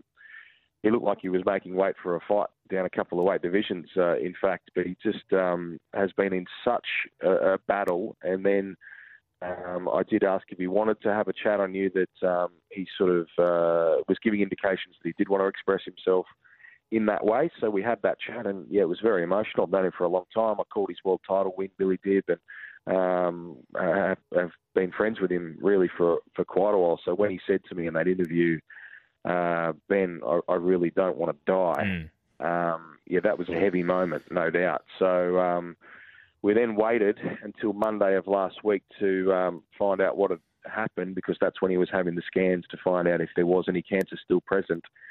And he was going in at 9 a.m, so I was hoping to hear from him about 11, but I hadn't heard from him by 3 in the afternoon because the doctor had not rung him back and given him the results after the scan. So I was fearing the worst, to be perfectly honest, fearing that maybe the news wasn't good and that's why he wasn't letting people know. But finally he did ring, and you could tell immediately in the elation in his voice that the news was good. So so good to have him at both of our fight nights over the last few days. I saw him yesterday and he was still very emotional, embraced me and was crying again. But, yeah, the news is fantastic, the best news we could possibly hope for. There is no more cancer in his body. He'll have to have regular checkups, of course, but it appears that Billy Dibb has won his toughest fight. Great stuff. Ben, thanks so much for your time, and well done on the coverage yesterday. Yeah, thanks, Jules. Talk to you soon, mate. Ben Damon, main event commentator. Jax, is physicality not part of basketball, though? Or do you think the break is taken over yet? I'm good. Thanks, man. That was Chase Buford out of his press conference early last night. Welcome back to the show. Julian De Stoop sitting in for Gerard Whateley, thanks to Host Plus and the Hyundai Tucson, tomorrow's SUV, in stock now. That was after the Breakers defeated the Kings 80-70 to take the grand final series into the fifth game. So a lot of talk about the physicality of the matches in this series. One of the Breakers owners, Matt Walsh, tweeted he was unhappy with the refereeing after Game 3. And then yesterday, the Kings felt they were on the wrong end of the deal when it came the physicality and the refereeing in what was another physical game that was won 80-70 in the end by the Breakers. So we're going to speak to former Tall Black Brooke Ruscoe in a sec, but before then, Nick from Hoppers Crossing's been hanging on the EFS Open line. G'day, Nick. Good morning, Jules. Thanks for taking my call again. Good to hear you. I hope one day you and Sam team up together and host a program here and there. Well, so we're pushing for it, Nick. We're pushing for it. Yeah, you're pushing for it. I hope it happens because I like you two guys. You're good talent. Thank you. But with that out of the way, I would like to make a comment about the boxer. I wasn't going to say anything, but I'm impressed with the kid. He's got fast hands. With his old man, I sort of followed him, didn't really follow him. It's like yes or no, but with this kid, we got to get behind him. He's got something. He's got something there. His hands are just too quick. That's what it is. It's the hand speed, and he's a very good boxer. He's a young kid. He's going to be even better. Just watch out. This guy that's telling him, oh, he's got no chance. Be surprised. He will knock him out. He'll knock him out. He was very good yesterday. Very good. The football, I'd like to make a special comment to Jeff Brown. Well done, Jeff, and the Commonwealth Football Club about the Guernsey with Port Adelaide. I hope that stands where it is and that's all clear. That's fantastic news for all the football public and the Commonwealth supporters, all of them. Yep, I agree with that. I'm very happy with that. And the main reason why I rang is about the saga bit with the cricket.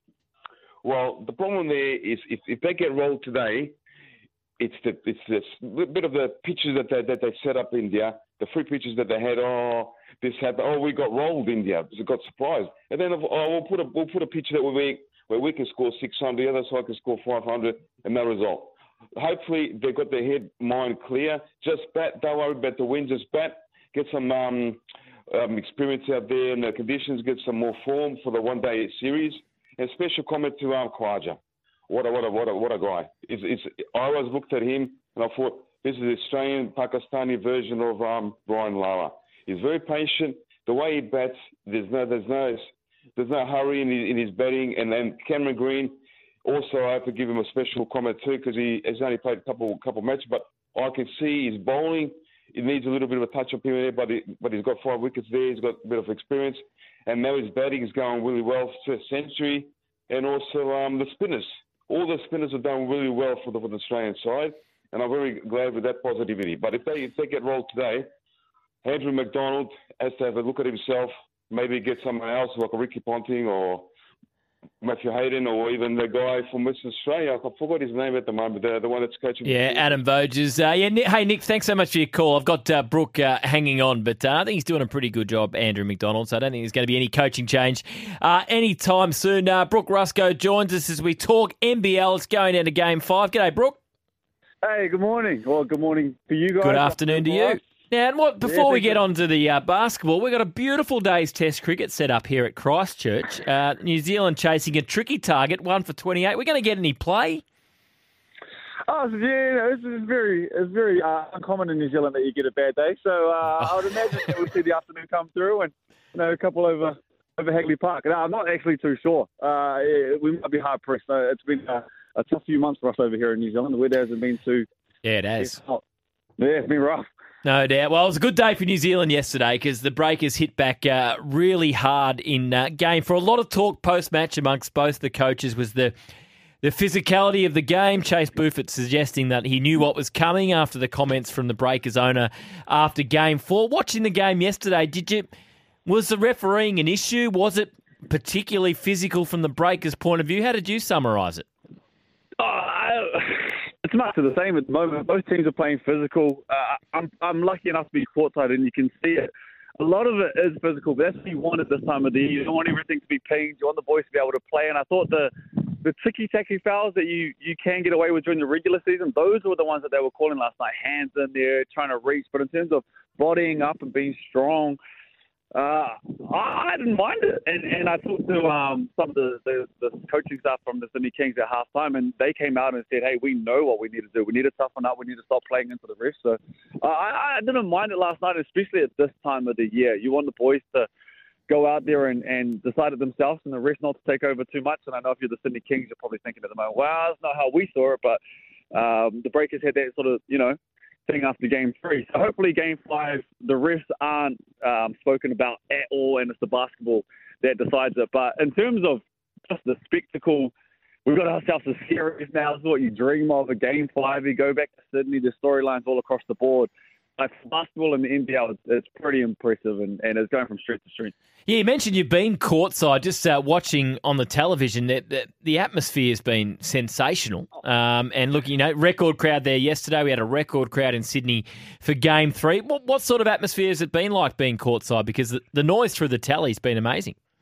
Oh, and I watched it back last night. I went back and I watched the game, and it didn't do it justice. It did sound like it was loud in there, but when you were actually in the arena last night, I have never heard a Breakers game or a basketball game in general that loud here in New Zealand. There was something special when Barry Brown had that dunk in the fourth quarter. Justin Simon trying to chase the momentum went back to the Breakers. I swear the roof almost went off it. And the Backstreet Boys were in there the night before.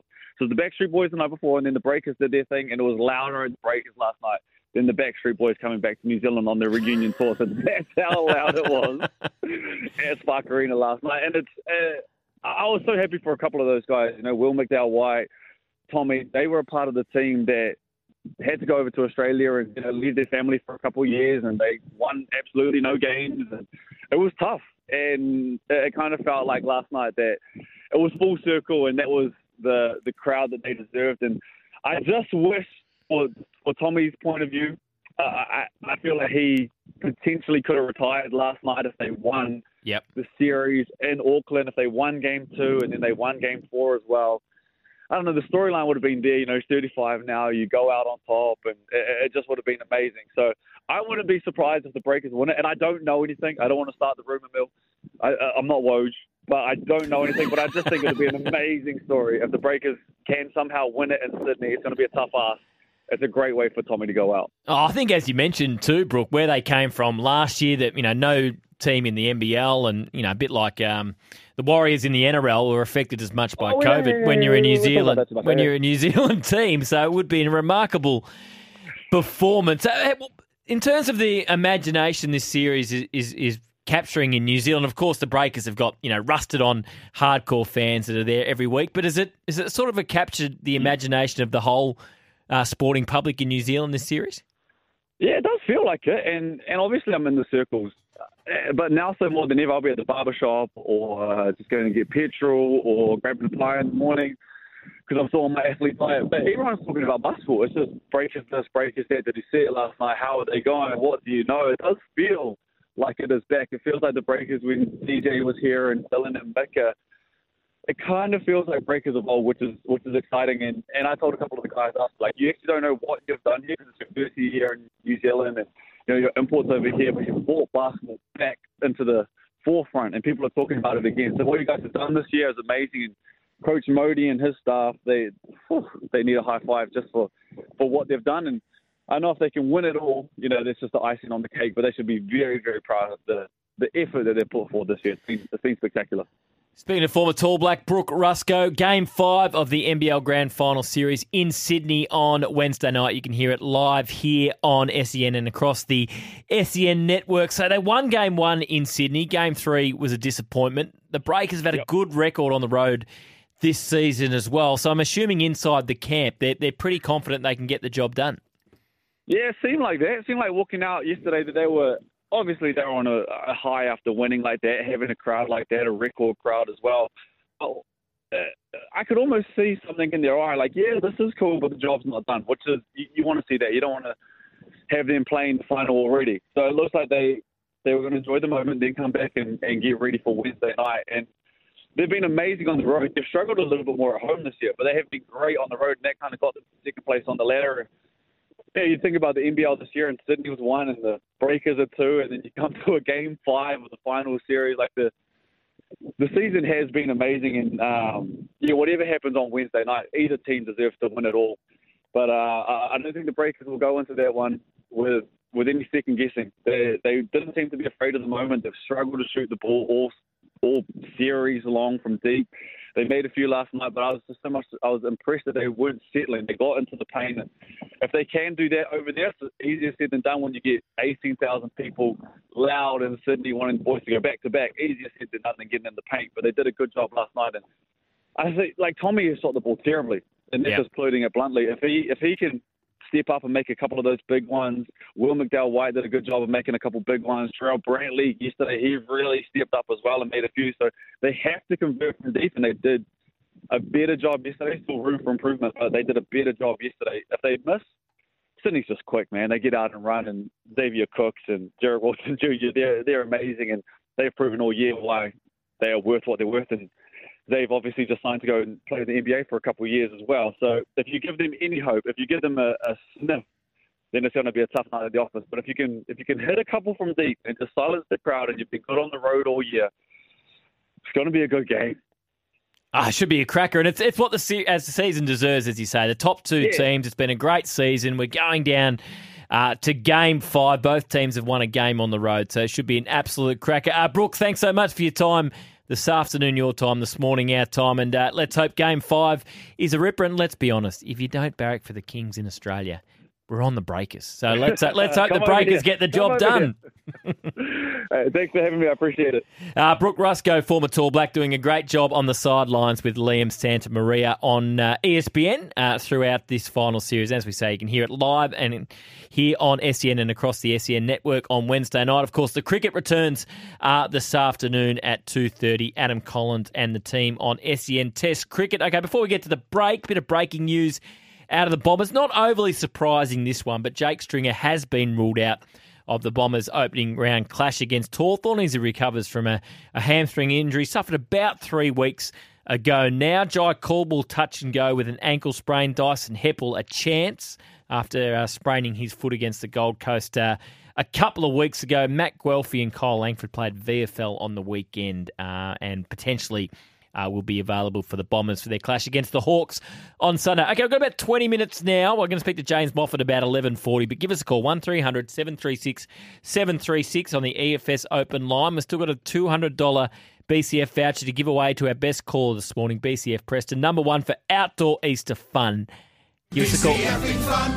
Anything you want to talk about in the world of sport, in footy, give us some of your bold predictions. We'll read through a couple of our others after the break just to get the brain ticking over. This is Waitley for Host Plus and Hyundai Tucson. Tomorrow's SUV, it's in stock now. Welcome back to the show. Julian De Stoop sitting in for Gerard Waitley. James Moffat will join us very shortly to talk V8 supercars. So opening round of the season up in Newcastle. Mixed weekend, it's fair to say, for the defending champ, Shane van Gisbergen. Good timing because Jason has jumped on the line and wants to talk about the V8s. G'day, Jason. G'day, mate. How you going? I'm good. How are you? Good, thanks, mate. I was just listening in on about the V8 supercars and van Gisbergen and that, and I just wanted to let know, it sort of eat me away a bit. I'm what they call a VV, a Virgin Bathurst man. I'm going there this year, at the end of the year. I follow the Camaros, and I was looking at supporting the Red Bull team that van Gisbergen's racing for. But after hearing about what happened on the weekend and his attitude towards it, I wanted to be known to them that it's really turned me, really made me angry, and I'm contemplating on change, not supporting that team after hearing that. I think it's disgraceful sort of an attitude for him to have when someone like me, who was really keen on, supporting them and following them, to hear that really, really annoyed me. So I'm looking at maybe having to, support another team and spend my time and money on somebody who wants to engage with the supporters, So you're talking about the way he reacted after race 2 yesterday? Yeah. I don't think that was very fair to us supporters. We wanted to hear his side of the, his thoughts on his race and all that, but just to sort of shut things down like that, it's very disappointing to hear. Yeah, he was clearly very fired up and disappointed what happened on Saturday. But yeah, he certainly has come in for some criticism for the way he handled his post-race media conference yesterday, where he basically didn't want to say anything. He said everything to Jessica Yates on Fox, and they did all their talking out on the track. Thanks so much. I prefer really not to speak. If I speak, I am in big trouble. The special one, Shane Van Gisbergen there. Thank you for your call, Jason, and we'll speak to James Moffat about that in about 15 minutes' time. You'll certainly go into the running, Jason, for the $200 boating, camping, fishing voucher. BC having fun, hey! I don't know if you got the timing right today, Rod. BCF Preston, #1 for Outdoor Easter Fun. So we'll give that away before the end of the show. John Longmire currently addressing the media. Interesting first-up game for the Swans on the road against the Gold Coast, who they're a really tough team to beat. They're a tough team to beat anywhere or any time of the season for what they showed last year, but particularly earlier in the season at home, they are a very tough nut to crack. So if anything comes out of that press conference with John Longmire, we'll let you know. If you're just joining us, a bit of news around the AFL this morning. Jake Stringer ruled out of round 1 for the Bombers. Dyson Heppel and Jai Caldwell will need to be tested later in the week. Interesting for Johnny Ralph's just written too, a couple of their big-name draftees from, 3 seasons ago now, Nick Cox and Zach Reed, still about 6 or 7 weeks away from playing VFL after injury-interrupted pre-season. So, two tall, quite skinny players they want to build up and make sure they don't rush them back. So they're taking a slow approach there. At St Kilda too, the news is not much better. And a long injury list, Tim Membry, added to that in terms of a confirmed absentee. He misses round 1 against Fremantle at Marvel Stadium. And Nick Caulfield injured a calf last week, which is going to keep him out for 4 to 6 weeks. Missed the entire 2022 season due to a knee reconstruction. Now, just one here off the 40 Winks temper off the back of our last caller, Jason, talking about Shane Van Gisbergen. So if you didn't see the V8s on the weekend, he and his team were stripped of race 1. He bounced back yesterday, won race 2, but was in no mood to speak about it afterwards. One text through here, I love SVG and the way he drives. He lives and breathes racing and leaves it all on the track. He doesn't worry about how good he looks on Instagram like some of these other blokes who can't beat him. As a fan, I tune in to watch the racing on the track, not the interviews afterwards. I would much rather see them be given the flick and see the full race and worry about fitting the interviews in after the race, etc., etc. Go Red Bull, says Steve in Penrith. So, look, he's a great driver, but I'm not sure if he would regret how he handled that post-race yesterday or not. James Moffat, who knows better than most part of the SEN team, and, of course, he's been out there and driving for years, is certainly one that will be able to help with that discussion. We'll speak to him about 11:40. Just a few more of our predictions off the 40 Winks temper. This is a bit harsh. Cochin to win the Liston Trophy in the VFL, says Mike. Well, Kane Corns has been big on the fact he doesn't think he's in Richmond's best 23 as it is now. Going to play a bit more forward. That will be interesting. Just one here on the Guernsey issue with Port Adelaide. Hi, Jules. You have to remember there are a lot of Port Adelaide Power members who don't barrack for Port Adelaide and don't want them to wear the Port Magpies prison bar Guernsey as they don't barrack for Port, says Glenn in Adelaide. Round 1 clash between the D's and Dogs will be the grand final prelude. Both the most visionary clubs for 2023, Demons with Gawn, Grundy, Ruck combo, and Dogs with the awesome foursome key setup of Darcy, Lobb, Ugelhagen, and Norton, says J-Dog. Aaron says, my prediction is that Ross Lyon will regret coming back to coaching. Tom Mitchell wins the Brownlow, says Aaron. So plenty more coming through on the 40 Winks temper. Got some time to take your calls as well. 1300 736 736. So a couple of the other predictions we came up for the other clubs. We'll just go through the Melbourne clubs here. So we've done Carlton, Charlie Curnow to kick 10 in a game. Collingwood, Jordan De Goey to win the Brownlow. The Bombers, I had nothing to do with this, I must say, so don't say it's biased. The Bombers will finish 8th and miraculously knock off a 5th-placed Carlton at the G in week one in front of 102,000 fans at the G. Here. That would be nice. We said the Cats, Jeremy Cameron to kick 100. Hawks will surprise the critics and win 10. We've done the Ds that Grawn and Grundy will just dominate. North Melbourne, Alistair Clarkson channels his inner Craig McRae and shakes every journo's hand before press conferences. I don't give a stuff about the Kangaroos, but I love North Melbourne. We mentioned the Tigers, unlike Geelong, Father Time catches up on Richmond and they finish 9th. St Kilda, Cuddly Ross lasts all of 5 weeks before launching an extraordinary attack on a journalist at a press conference. St Kilda fans like it. They love it. After a heartbreaking loss to the Pies. Swans is interesting. I didn't have anything to do with this one either. Swans win the flag, then sign Tom De Koning and Darcy Parish. Wash your mouth out, not going anywhere. Go City Swans. Darcy Parish and the Bulldogs lob. Ugle, Hagan and Norton combined for 120 goals for the season. So still got time to take some of your predictions. $200 BCF voucher. BCF Preston, number one for outdoor Easter fun up for grabs. But for now, let's get the latest in the newsroom with Anna Pavlou.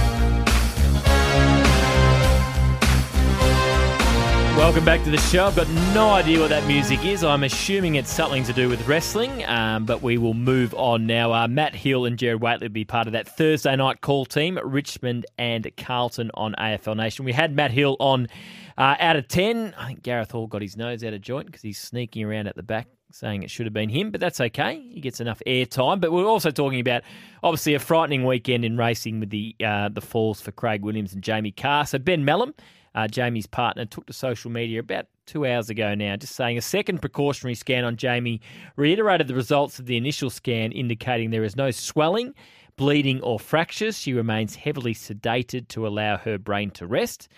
Doctors will reduce sedation as they see fit. She is in a stable condition. Her family appreciates the love and support during this stressful time.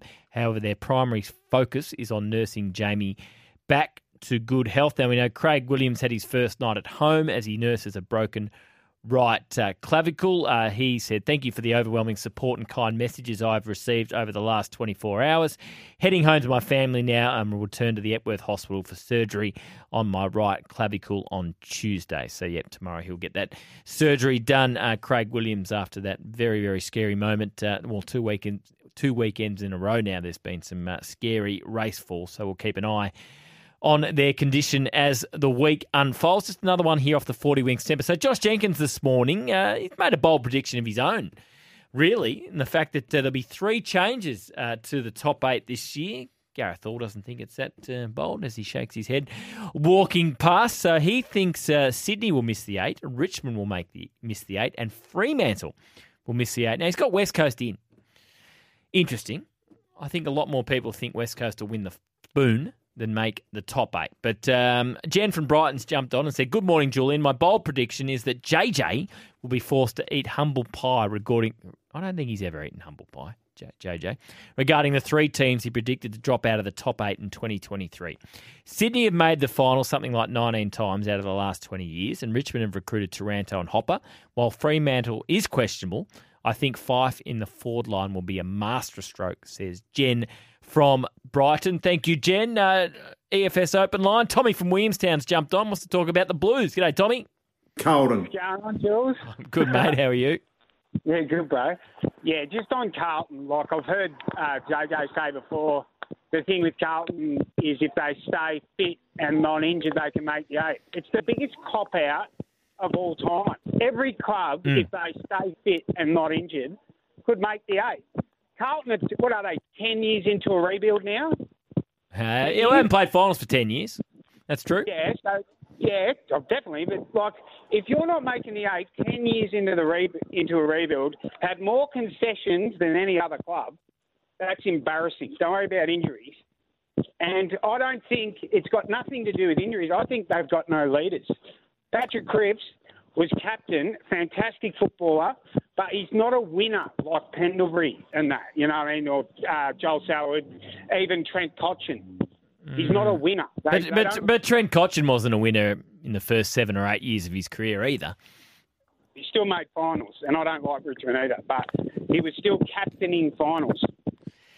Look, I don't think there's any excuse for Carlton this year as well, Tom. I completely agree. I mean, when your starting point is the last two Coleman medalists, so two All-Australian forwards, you got the Brownlow medalist, and you got two All-Australian defenders in Sard and Wiedering. That's a pretty good start. And then you throw in players around them of the calibre of, you know, Walsh. Unfortunately, they've lost Williams, but they've brought Akers in to play a role. You got De Koning, who's an exciting young player. You know, Kennedy coming off his best year. Hewitt was really good for them last year before he got injured. So, yeah, you know, Jack Martin and McGovern are talented, but they need to actually get fit and then produce it consistently. But I'm with you. There's no excuse for Carlton this year. They should have played finals last year. They only needed one win of their last four. Couldn't get it done. Second season under Michael Voss. They should be playing finals, and I don't think injury is an out for Carlton either. Thanks for your call. Tommy, you're in the running for the $200 BCF voucher, BCF Preston. Number one for outdoor Easter fun. Okay, let's get a break away. Afterwards, we're going to turn our attention to the V8s. It got underway in Newcastle on the weekend, a whole new era of V8s without the Holdens. And it couldn't have been any more controversial way to start the season. A big part of the SEN team now is James Moffat, and he'll join us after the break for Waitley, for Host Plus and Hyundai Tucson. Tomorrow's SUV in stock now. Bouncing back, I imagine there was a bit of disappointment with the team today, so did that make today's race win even a little bit sweeter? Yeah, so basically just repeat what I said on track. Like, thanks to my team, our cars were awesome. But yeah, all our talking was done on the track today. So thank you. There was a little... No, mate, it's a press conference. We're going to ask you questions. There was obviously that battle at turn 9 between yourself and Chaz. Can you talk us through it just from your point of view? All the talking was done on track today. Mate, Thank you. Come on. Are you serious? That was Shane van Gisbergen giving... That wasn't a journalist. That was the moderator of the press conferences for the V8s, giving him 2/5 of stuff all. And he was fired up, Shane van Gisbergen, after what happened on day one. Bounced back and won... Race 2, but in no mood to talk about it. Certainly was a controversial start to this new era of V8 supercars. The Gen 3s going around for the first time in Newcastle. One man that covered it all for SEN is James Moffat, and he joins us this morning. G'day, James. G'day, Jules. Thanks for having me on the show. Absolute pleasure. Great to have you part of the team. Do you think, knowing Shane van Gisbergen as you do, he would wake up this morning regretting the way he handled that post-race media conference, or it's something he would stand by? Well, look, Shane's a real no-nonsense operator, and he's right at the top of his game. He is, without doubt, the man to beat in supercars at the moment, and the weekend's racing just proved that again, even with the massive changes for the category in the off-season with a brand-new car, the biggest changes we've seen in 30 years for the sport with the new Gen 3 era of cars. He was still the benchmark driver. He absolutely put on a clinic both days, to be honest. And the disqualification of both the Red Bull cars on Saturdays, from Saturday's results, probably just fired him up even more for Sunday. And he put on another brilliant driving display. So he's never been one, I guess, that's been that big in the media. He, like he said, he generally does his talking, lets his talking to the track. And that's exactly what he did. So he was probably pretty annoyed with how things played out after the disqualification on Saturday. But, you know, that's part of the sport. Like any sport, you play to rules, and the team were outside the rules. So they got handed the penalty for both cars, which, you know, was really out of their hands, the driver's hands, I should say. But, yeah, it wasn't. I think Shane would still stand by, you know, his actions or comments after the race yesterday. He probably handled that wrong, though, didn't he? I mean, it's not the media's fault they were stripped of the points on day one, but as you say, he's his own man. He's not big in the media. So just for those that didn't see it on Saturday, can you explain why they were stripped of the points from race one? Yeah, so very simply, Jules, all the teams and the drivers, you know, they have cooling systems in the cars to try and keep the drivers as cool as possible. And there's a specific location in the cars where those cooling systems have to be mounted. And to keep it simple, it's basically in the passenger seat of the Ford Mustangs and the Chevrolet Camaros. 888 Racing, they added an additional piece of cooling for the drivers, which was situated basically next to the driver's seat on the right-hand side. Outside of the rules as they're written, 888 argued that they added that additional cooling to, I guess, keep the drivers cool in the hot conditions. They argued it was potentially, you know, a safety thing, but it's a pretty black and white rule. So at the end of the day, a couple of teams rightfully protested against the results from Saturday's race, knowing that 888 had this additional cooling, which, you know, performance-wise, there's probably absolutely nothing in it. But like I mentioned, there's a specific location for these cooling systems to be mounted in the cars, and 888 didn't do that. So they were handed a penalty, disqualification of both their cars. So they finished first and second on Saturday's race, and they were stripped of those results. So that's, I guess, what probably fired them up even more for Sunday, and we saw the result. And you're exactly right in terms of your comments that it's not the media's fault. They're only doing their job. They're, of course, naturally going to ask those questions of Shane and the team. And his response probably wasn't the greatest, but history would show that's how he sort of goes about those sorts of responses. So how would have a couple of the other teams that launched the protest been aware that the cars had that illegally installed? Well, it was pretty simple, actually, Jules. It was seen in the pit stops. So in each of those races over the weekend, the cars have to perform two compulsory pit stops across the 250K race. And in those pit stops, a team member from 888 opened the driver's side door and was seen putting some dry ice into the additional cooling piece of equipment that they had mounted next to the driver. So it was picked up on camera, and you know, the teams are pretty switched on to that sort of stuff and would have seen what was going on through the footage, and subsequently, obviously, submitted some protests, and they were found to be successful. So 888, I guess, within their right, have appealed the decision, but I'd be very surprised if they're successful in their appeal. Yeah, it seems pretty black and white. We're speaking to SEN V8 supercar commentator James Moffat. What did you make of the coming together of Shane and Chas Mostert yesterday in race two?